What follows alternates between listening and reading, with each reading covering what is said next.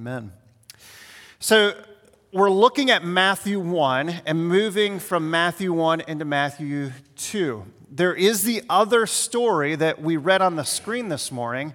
Another gospel writer, that was Luke, wrote a story from uh, his perspective under the leading of the Holy Spirit and included elements that aren't in this story. So this morning we're going to look at it from Matthew's perspective. And really, uh, we're backing up to verse 18 of chapter 1, where it says, Now the birth of Jesus took place in this way. When his mother Mary had been betrothed to Joseph, now get this, before they came together, she was found to be with child from the Holy Spirit.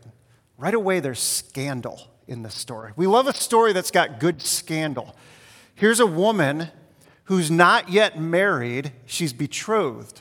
Uh, betrothal is a legal engagement. Engagement today is very personal between two people. They go to their special place, or maybe it's a meadow surrounded by woods, and a guy gets down on one knee and offers a ring to his wife to be and asks for her to marry him, and she says yes. And it's very personal between two people. Uh, first century here with the Jews, this betrothal is an engagement, but it's actually a legal process.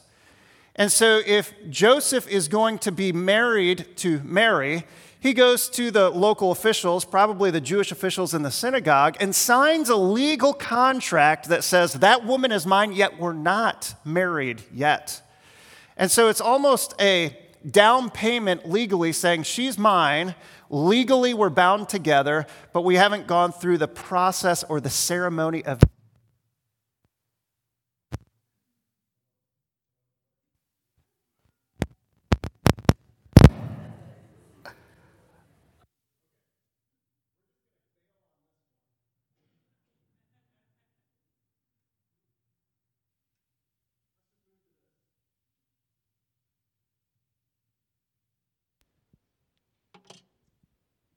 Test, test, test.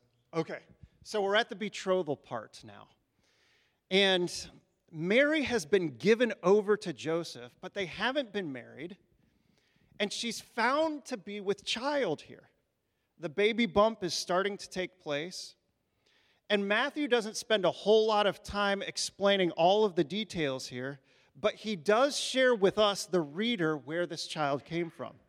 He says in verse 18 that she was found to be with child from the Holy Spirit. So here's Joseph, not having yet received the message that this child was from the Holy Spirit. He sees his wife to be pregnant, of course, wondering who the guilty party is. And in verse 19, we see that he was a just man and unwilling to put her to public shame he chose to divorce her quietly. He didn't want to make a big scene about this. He thought it was done, he thought his future was ruined. Well, verse 20, along comes God intervening in the story. But as he considered these things, behold, an angel of the Lord appeared to him, that is Joseph, in a dream, saying, Joseph, son of David, do not fear to take Mary as your wife, for that which is conceived in her is from the Holy Spirit. She will bear a son, and you shall call his name Jesus, for he will save his people from their sins. So Joseph has this vision, this dream. It's given to him from the Lord. He believes it, he receives it by faith, and he continues on in the marriage, trusting that that which is in his wife's to be womb is from the Lord himself. We move down to chapter 2 says, Now after Jesus was born in Bethlehem of Judea in the days of Herod the king, behold, wise men from the east came to Jerusalem. Um, Jesus is born. And the next scene that Matthew presents us with is this scene in which wise men are coming from the east. Now, who are these wise men? Some of your texts might say that they are magi, um, we think that they are scholarly individuals from the East who studied the stars and believed that the stars had something to say about everyday life. Uh, maybe a blend of astronomy and astrology today. Uh, they believed that there was something supernatural about the stars and their alignment. And these magi have come to Jerusalem following a star. In verse 2, the tensions begin to rise in the story. These foreigners from the east come to this capital city and they ask the question Where is he who has been born king of the Jews? Now, think about this question for just a moment. The head of Israel at the time is a man named Herod. And the Jews couldn't stand Herod. He wasn't their elected king, he wasn't even a Jew. He was Rome's appointed leader over this group of people in this Israel area. And the Jews couldn't stand him. But he was like a puppet king that the emperor had put over them. And he was a paranoiac. He was known for being finicky and for knocking off people next to him whom he thought could threaten the throne. You know how rivalries presented themselves during this time in history where a king could get knocked off and then whoever was next would take the throne. Herod was so paranoid that he even knocked off two of his sons whom he thought were seeking to overthrow him. And now, this question that he hears is this Where is he who has been born king of the Jews? It's not, where's the one who's been born who will someday become the king of the Jews? Their question, these magi who have rolled into the capital city of Israel, their question is there's somebody who is a rightful heir to the throne right now, and it's not you, Herod. So these magi come into town. It causes quite a stir. A stir here in which you could think of a local town greeted by this entourage of important looking people saying, You're supposed to have a king? They state the reason for why they came. In verse 2, it says, For we saw his star when it rose, and we have come to worship him.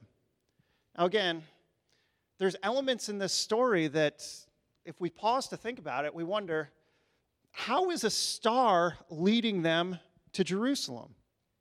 Well, it's interesting that one of the Old Testament prophecies um, made by a man named Balaam um, talks about a star that was to rise in Judah. Numbers 24, verse 17. Balaam said this about a thousand years earlier I see him, but not now. I behold him, but not near. A star shall come out of Jacob, and a scepter or a king shall rise out of Israel. See, a thousand years earlier, this prophecy had been given in the east. That's where Balaam went. He went east to give this prophecy. And it's quite possible that this prophecy would have been passed down from generation to generation of religious groups. And here are these magi believing that the prophecy has come true during their lives. They've been prompted, as they've studied the stars, to travel hundreds of miles to come and worship the king. And Herod, the appointed ruler here of Israel, he doesn't really give a rip what they want to do. He's more concerned about what their question means, to the point that when Herod and Jerusalem hear this, again, the text says they are all stirred up. Now, perhaps you've seen with the leaves that have fallen off the trees, the branches are bare. Every once in a while in these trees, you'll see a bee's nest that's been there. You can see them now that the leaves are gone.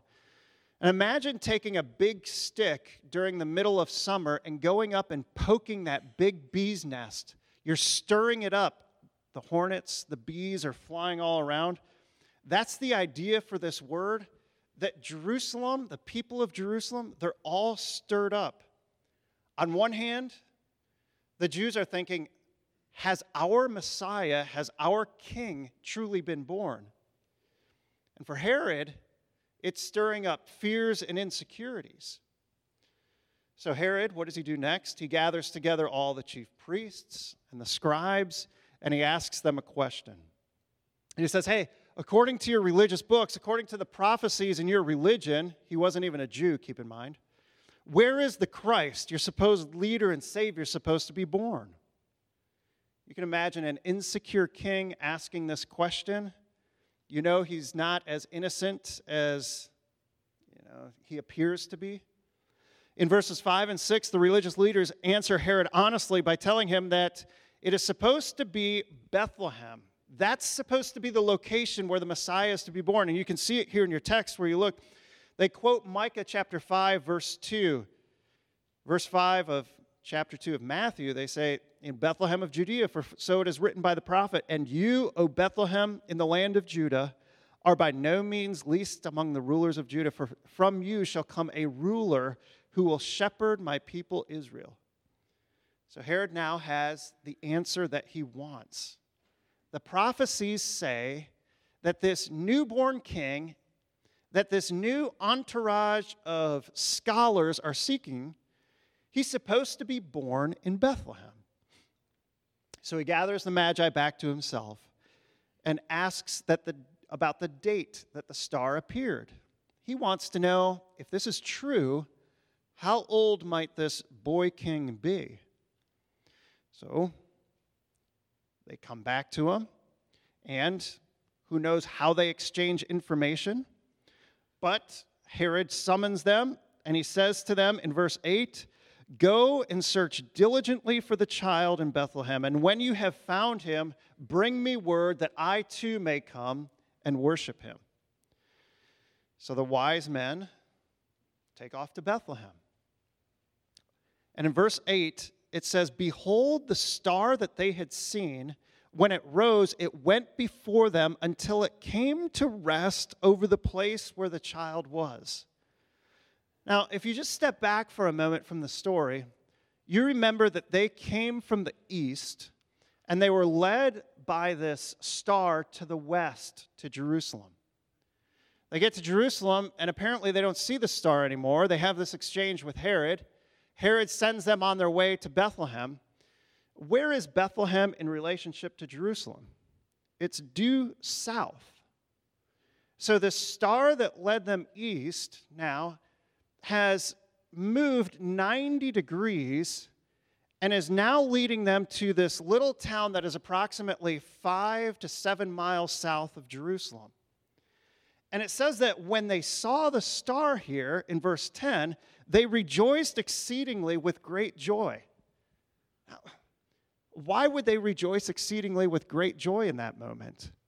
Well, think about it. If you've studied the stars and you see this star continually in the west, and it leads you to a place, a city, a capital city of Jerusalem. You go into Jerusalem, you state your case for being there, you don't see the star anymore.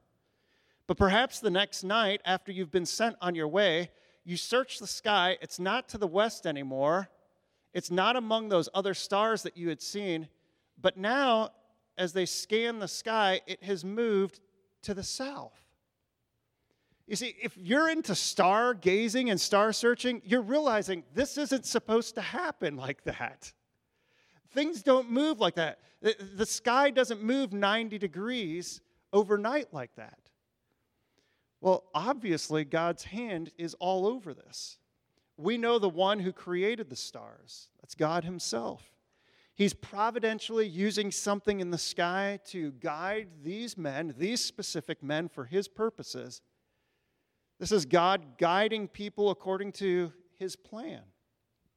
Well, when these religious wise men see the star again, the Bible says that they're rejoicing with joy and they move down to the place where it guides them.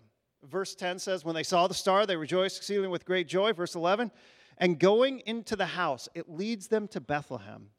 They saw the child with Mary, his mother, and fell down and worshiped him. Matthew simply says they enter into this place. Now, just so you know, this story, this event could have taken place weeks after Jesus was born.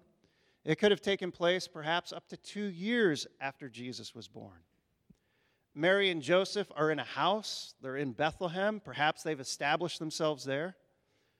Um, and here comes this surprise guests these guests from the east. And they say, We're not here to see you or you, we're here to see him, this little child in your house. And they come in, and the text says that they offer gifts of gold Gold was often a gift given to a king. They offer frankincense, which is this fragrant material that was used for sacrifices oftentimes. The priests would use this. And then they offered myrrh. It's a perfume extracted from trees in Arabia. This was often used on someone who was about to die. We see at the end of John's gospel that Nicodemus came with 75 pounds of myrrh for the body of Jesus. And so here are these wise men entering into this house. We don't know how many there were. The Bible doesn't say there's three. But they come presenting gifts a gift of gold for a king, frankincense for a priest, myrrh, perhaps foreshadowing Jesus' death. All three of these gifts are rare and costly. We don't know anything more about the evening other than that when they were finished carrying out this act of worship, they are warned, warned in a dream not to return to Jerusalem until Herod. So it says in verse 11 Going into the house, they saw the child with Mary and his mother, and they fell down and worshiped him. Then, opening their treasures, they offered him gifts gold, frankincense, and myrrh. And being warned in a dream not to return to Herod, they departed to their own country by another way. The rest of the story unfolds that Herod went in a rampage and went down to Bethlehem and ordered that all the children two years and under were to be killed. But God, in his providence, had appeared to Joseph in a dream and told Joseph, It's time to get out of town. I want you to go down to Egypt, which Joseph did. And God protected this little family. Now, that's the story. That's Matthew's story. Joseph and Mary coming together, these wise men coming to Jerusalem, then to Bethlehem, the wise men worshiping the Christ child. And there are several themes in this story that we could focus on. There's the theme of God governing all the events in order to bring about his purposes. You see that happening with the wise men being led, and then Joseph and Mary actually fleeing this area and being warned by God to go down to Egypt. There's a theme of God fulfilling his prophecies. Micah chapter 5, verse 2, what God has spoken was actually fulfilled. But there's another theme here that I want us to focus on, and that is the theme of worship. There are two types of people in this story which represent each one of us. There are those who worship Jesus and come to him, like the wise men, and there are those who do their best to push him out, like Herod. And the question is which one of these parties represents you this morning? Herod did everything he could to eliminate the worship of Jesus in his life. He wanted him gone. He was insecure about who Jesus was, this king. And then there are these wise men who, by it must be a work of God in their heart to recognize this star, see this star, and want to follow this star, are taking steps toward Jesus and worshiping him for who he is a king. And everyone in the world falls into one of these two patterns of being a worshiper or a non worshiper. Either actively coming to him maybe not knowing everything about who he is. Who of us actually knows everything about Jesus? Who of us knew everything about him when we came to him? But we're either actively coming to him or consciously choosing not to worship him for one reason or another. And perhaps, like Herod, Jesus threatens your way of life because he is a king. Or perhaps it could be that the people who surround you are religious in nature and they've left a bitter taste in your mouth. You've attended a religious group and they were hypocritical to the nth degree. Or it felt like they were using the worship of Jesus in a very judgmental, self righteous sense, and you're saying, that's not for me. The story of Scripture centers around the arrival, the person of Jesus. We've seen this for the past two weeks. What is in your heart? Is your heart moving toward Him or is your heart moving away from Him? Well, let's talk about worship for just a minute. When we use the term worship, as we see it in Scripture and talk about it that way, we're saying that God Himself is worthy of the highest glory and honor in our lives. We are saying that He has worth, more worth than anyone or anything else in our lives. Is that true of you this morning? Does Jesus have more worth than anyone or anything else in your life? And when we see worship described in Scripture, oftentimes it is presented with a posture that helps us appreciate what worship is. It's pre- presented with this posture of bowing down. A couple texts that I want you to see. Psalm 95, verse 6 says, Oh, come, let us worship and bow down. Let us kneel before the Lord our Maker. Revelation chapter 4, verse 10. Looking at the throne room of God, the 24 elders fall down before him and worship him who lives forever and ever. Notice the posture here.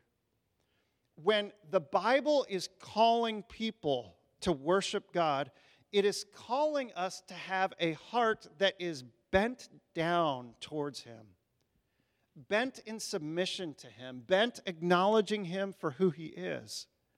And it's not simply this, this like religious obligation where you come and get down on one knee and you bend the knee of your heart to the Lord. This is a celebration that you see throughout Scripture. It's, it's an enjoyment or a worth, and out of that enjoyment or worth, because of what you see God to be, you bow the knee of your heart to Him.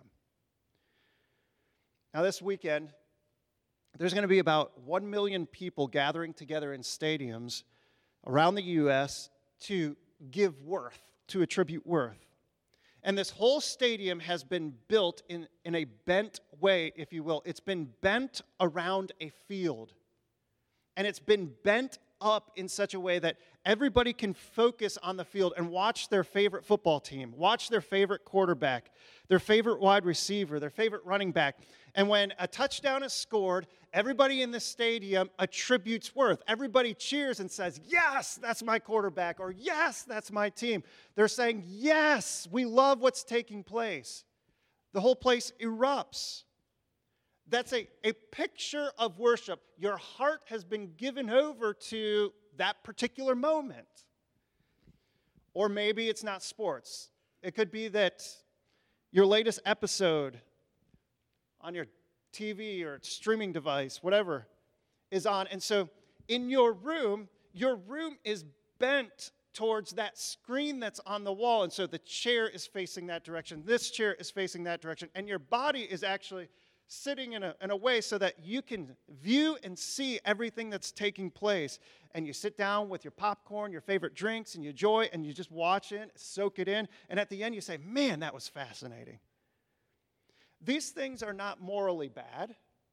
These are good things. These are enjoyments in life. If you've been with us through Ecclesiastes, there are things to enjoy that God has given us in life, and we say, Thank you, Lord, for these things.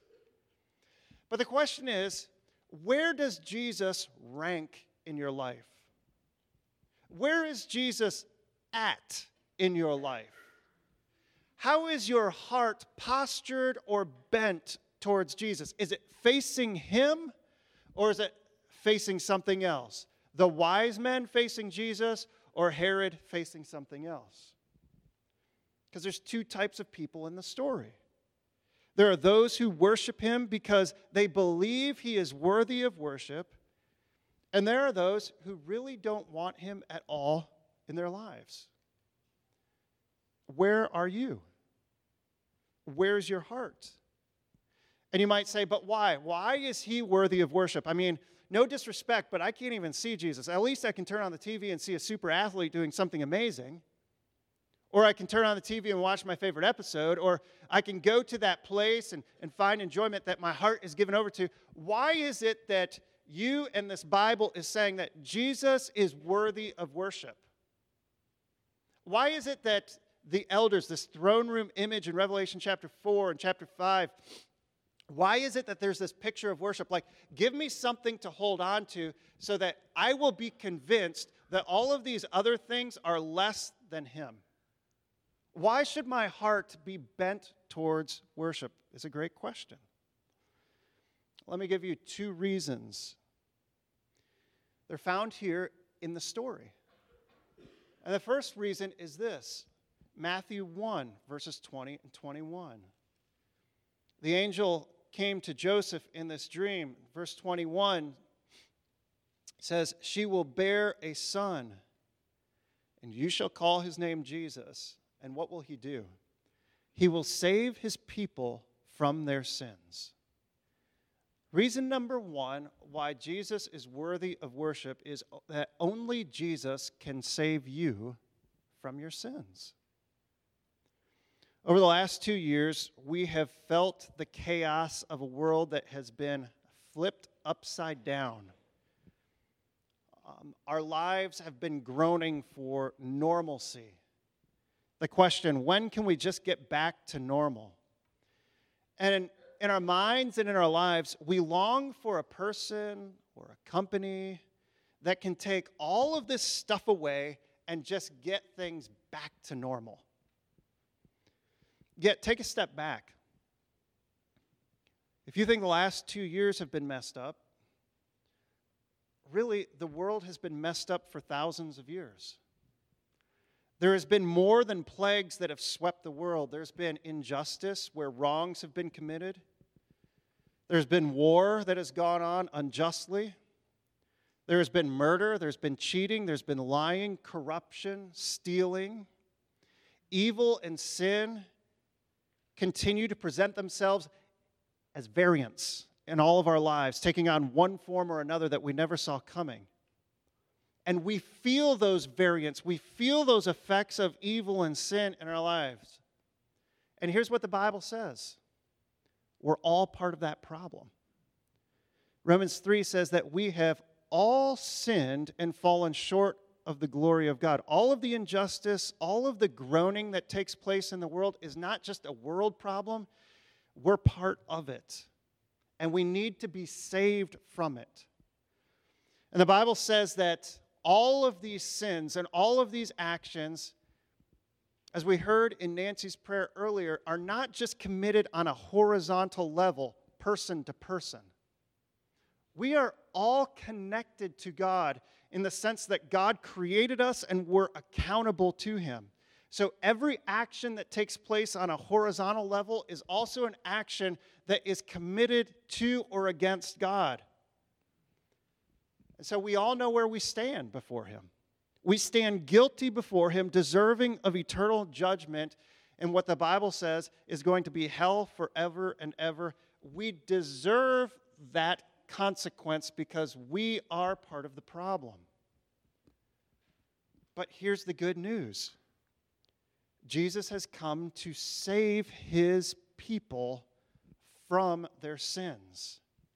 And he did this by going to the cross and laying down his life in our place. And instead of us having to take the punishment that we deserve forever and ever, Jesus willfully took the punishment that we deserved. One reason why Jesus is worthy of being at the center of your life for worship is because through him and him alone do you have the forgiveness of sins and eternal life. That's it. If it's not for Jesus, we're doomed to hell forever and ever. And if you don't have Jesus in your life this morning, God invites you to receive him as your Savior. There's a second reason why we should worship Jesus. And that is simply for who he is. For what he's done, he can save us from our sins. And then, second, for who he is. And we see this in verse 23. Who is he? This is chapter 1. Behold, the virgin shall conceive and bear a son, and they shall call his name Emmanuel, which means God with us. Who is Jesus? Is Jesus just some ordinary schmo? No, he's God here. He's not just another guy in history who made himself known. He's not another even hero in history who did things well and got written about in books. He's God. Jesus is God who has willfully made himself known by coming in the flesh. I mean, think about this for just a moment. Let your mind wander. This infinite, great God now descends and chooses to take on human flesh, to be contained in human flesh. We read a passage earlier in the service, John chapter 1. Who is this God? John chapter 1. In the beginning was the Word. When we see the word word there, that's a name or a title for Jesus. In the beginning was the Word, and the Word was with God, and the Word was God. He was in the beginning with God. All things were made through him, and without him was not anything made that was made.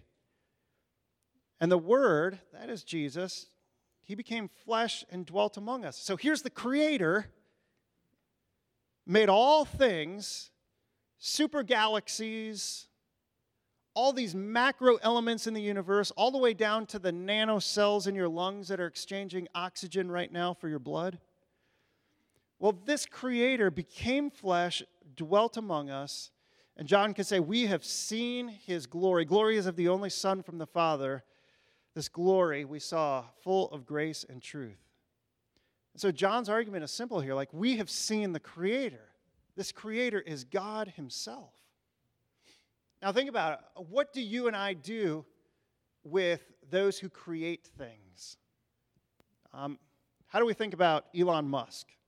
All right, you know, there's varying opinions about him, but he gets the credit for revolutionizing a car industry and creating this SpaceX thing that's going on and people going up or doing all kinds of things.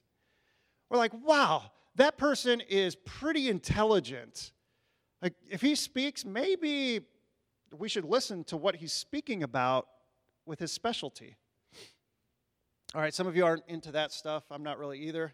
Some of you are more into the Chip and Joanna Gaines type, right? And so if Joanna speaks, oh boy, oh man, mercy. We got to have what Joanna says, and we attribute worth to her. You might have a favorite author. They write, you enjoy the book, you attribute worth to that individual.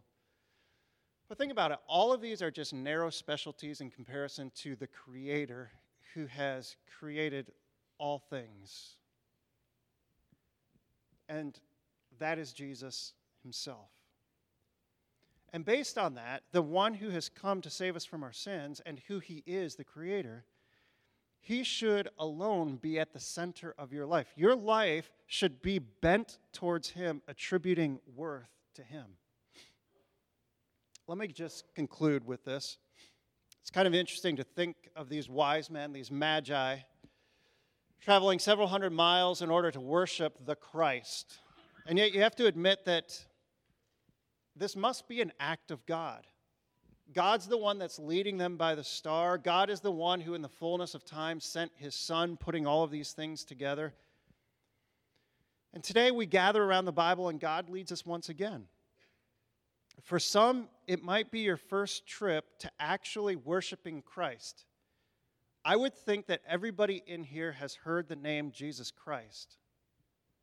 But not everybody in here has had their life bent towards Him in worship.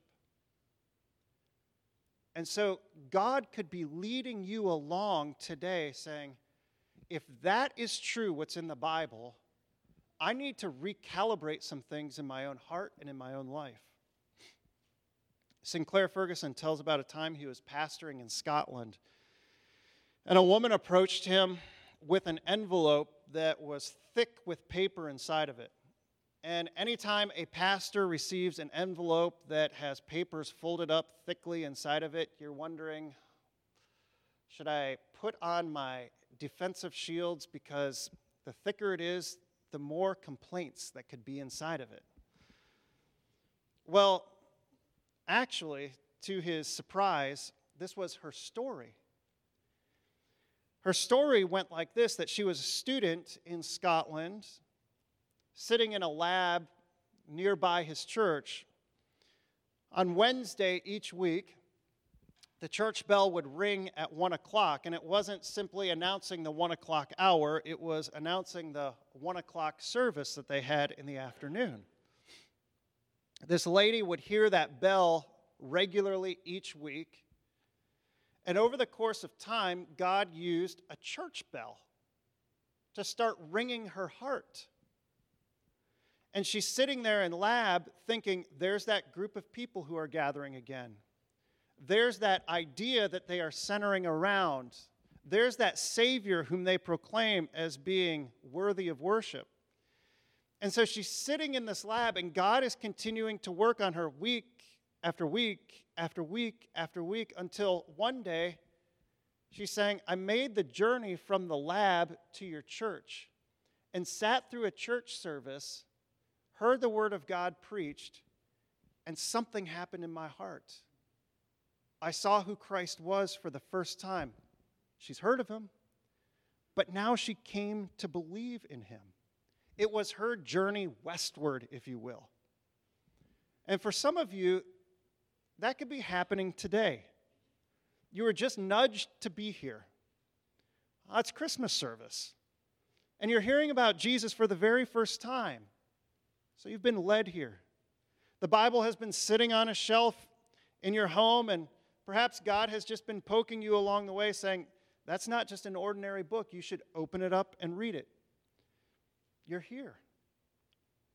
Here is Christ, the wonderful Savior who offers the forgiveness of your sins forever and ever.